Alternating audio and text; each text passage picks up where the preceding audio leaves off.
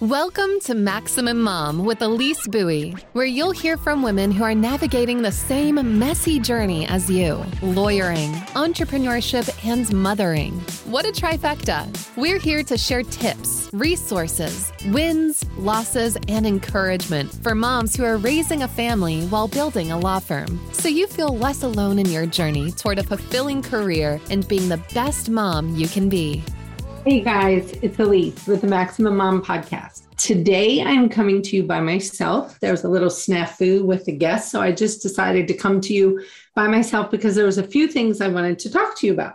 One, it was so nice seeing so many people at the Maximum Law Conference in St. Louis about I guess it's been 2 weeks now, but I really enjoyed seeing so many of you, meeting so many of you. I have been getting, I mean, hundreds of messages and trying to respond to all of those and get out whatever resources I said I would get out. If I haven't gotten you what you've needed or you've asked for, please reach back out and let me know. I, I think I've done what I was supposed to do, but Lord knows that is not my strong suit. so don't hesitate to ask again if there's something I said I would get to and I've not gotten it. Secondly, I wanted to just talk to you all about one of the speakers at Maximum Law Conference. I don't know how many of you heard Jason Selk talk about the relentless solution focus and the book that Tyson and Jim gave to us all as participants in the conference. I have to tell you that talk, that book, that reframing of how we think about things and how we move from problem centered thinking to solution focused thinking has been truly life altering for me.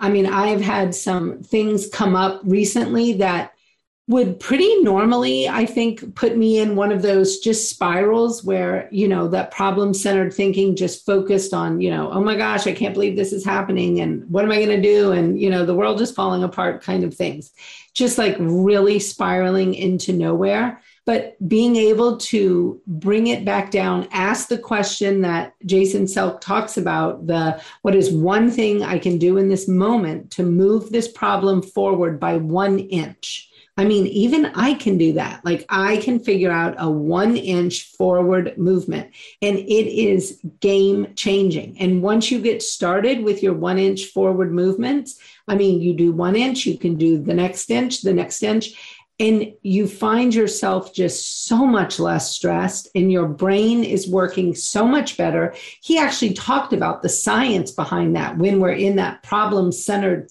thinking, our brains actually aren't working. I mean, I think he even used the word dumb, you know, like we are dumber when we are doing that. So being able to bring your mind over to solution focused thinking is truly game changing.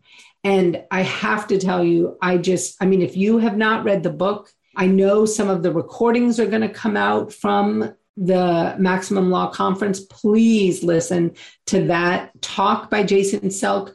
I mean, it was so powerful for me, and I know several others who have been using this and really focused on it. And I am not an anxious person at all. Like, that is not one of the emotions I usually deal with. I actually was saying to somebody the other day online, they were like, Oh, does this cause you anxiety? And I was like, No, I actually don't get anxiety, but I definitely get that you know, obsessing and worrying about something and like just thinking about it, but not actually thinking about the solution. And so this RSF, Relentless Solution Focus, is truly phenomenal. So I encourage you to look into it and really, you know, get a hold of your thoughts and your brain. And I mean, I was saying to one of my kids the other day, I'm like, learning to control your thoughts, your feelings, and your actions is pretty life altering. I was like, so if you can, you know, catch him at the thought stage, I mean, so many things can look better because you are then controlling your feelings and your actions.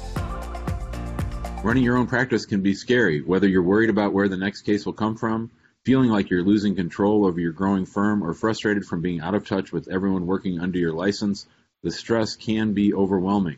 We will show you how to turn that fear into a driving force of clarity, focus, stability, and confidence that eliminates the roller coaster of guilt ridden second guessing and mistake making to get you off that hamster wheel for good.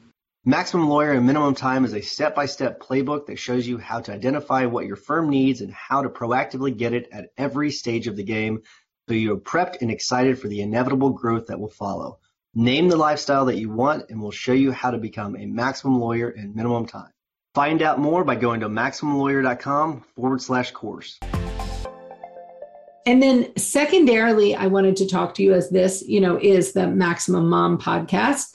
And as a mom of many young adult types, I mean, I do not have little ones still at home, but I am always reminded of things, you know, just going through life and dealing with things. And one of the things that I was reminded of recently has to do with how we all look at parenting insofar as developing our children so that they are personally accountable. I mean, and I know we all deal with personal accountability in our law firms. It's something that, you know, we talk about in masterminds, we talk about in conferences, we talk about in the guild, we talk about in hot seats. I mean, you know, we create Slack channels about it. Like there's just all kinds of things around accountability.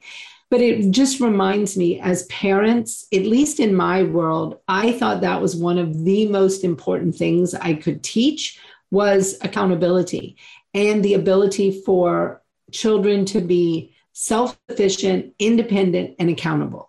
And recently I was talking to a parent who was making the comment about how they, you know, kind of don't look at it the same that they you know, really give their child everything possible. They're constantly thinking of other ways that they can provide for their child and, you know, make sure their child is taken care of in ways that are, you know, really above and beyond. And even, you know, both before age 18, but then even after 18, you know, and in college and even post college and it just it made me so sad to step back and listen to this person talk about this and realize how what a hindrance that is on a child. And i think about it also for our teams.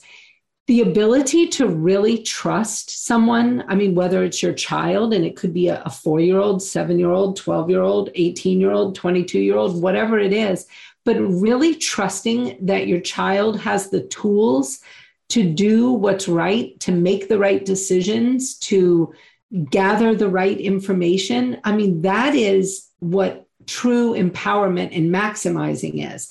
And same with our teams, being able to provide that trust so that your team knows that you know they got this. They can do this. They know how to do this. They have the tools to do it.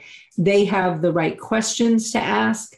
I recently listened to a book and the author was describing a scenario where it was in an academic setting there was like major stuff going down and a new dean got put in place at the school. And so the person who was kind of in the midst of the problem reached out and said oh well i'll talk to you and i'll provide all the context so you know what's going on blah blah blah.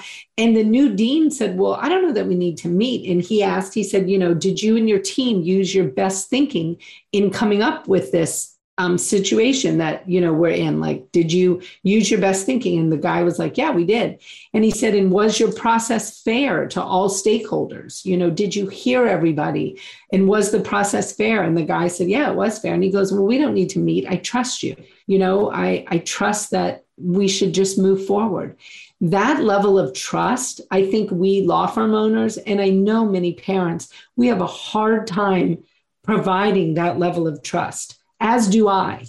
And, you know, we often, I think, I hear a lot about trust but verify. And I think we have to really step back as leaders in our firms and leaders in our family and leaders of ourselves and ask what is really trust but verify?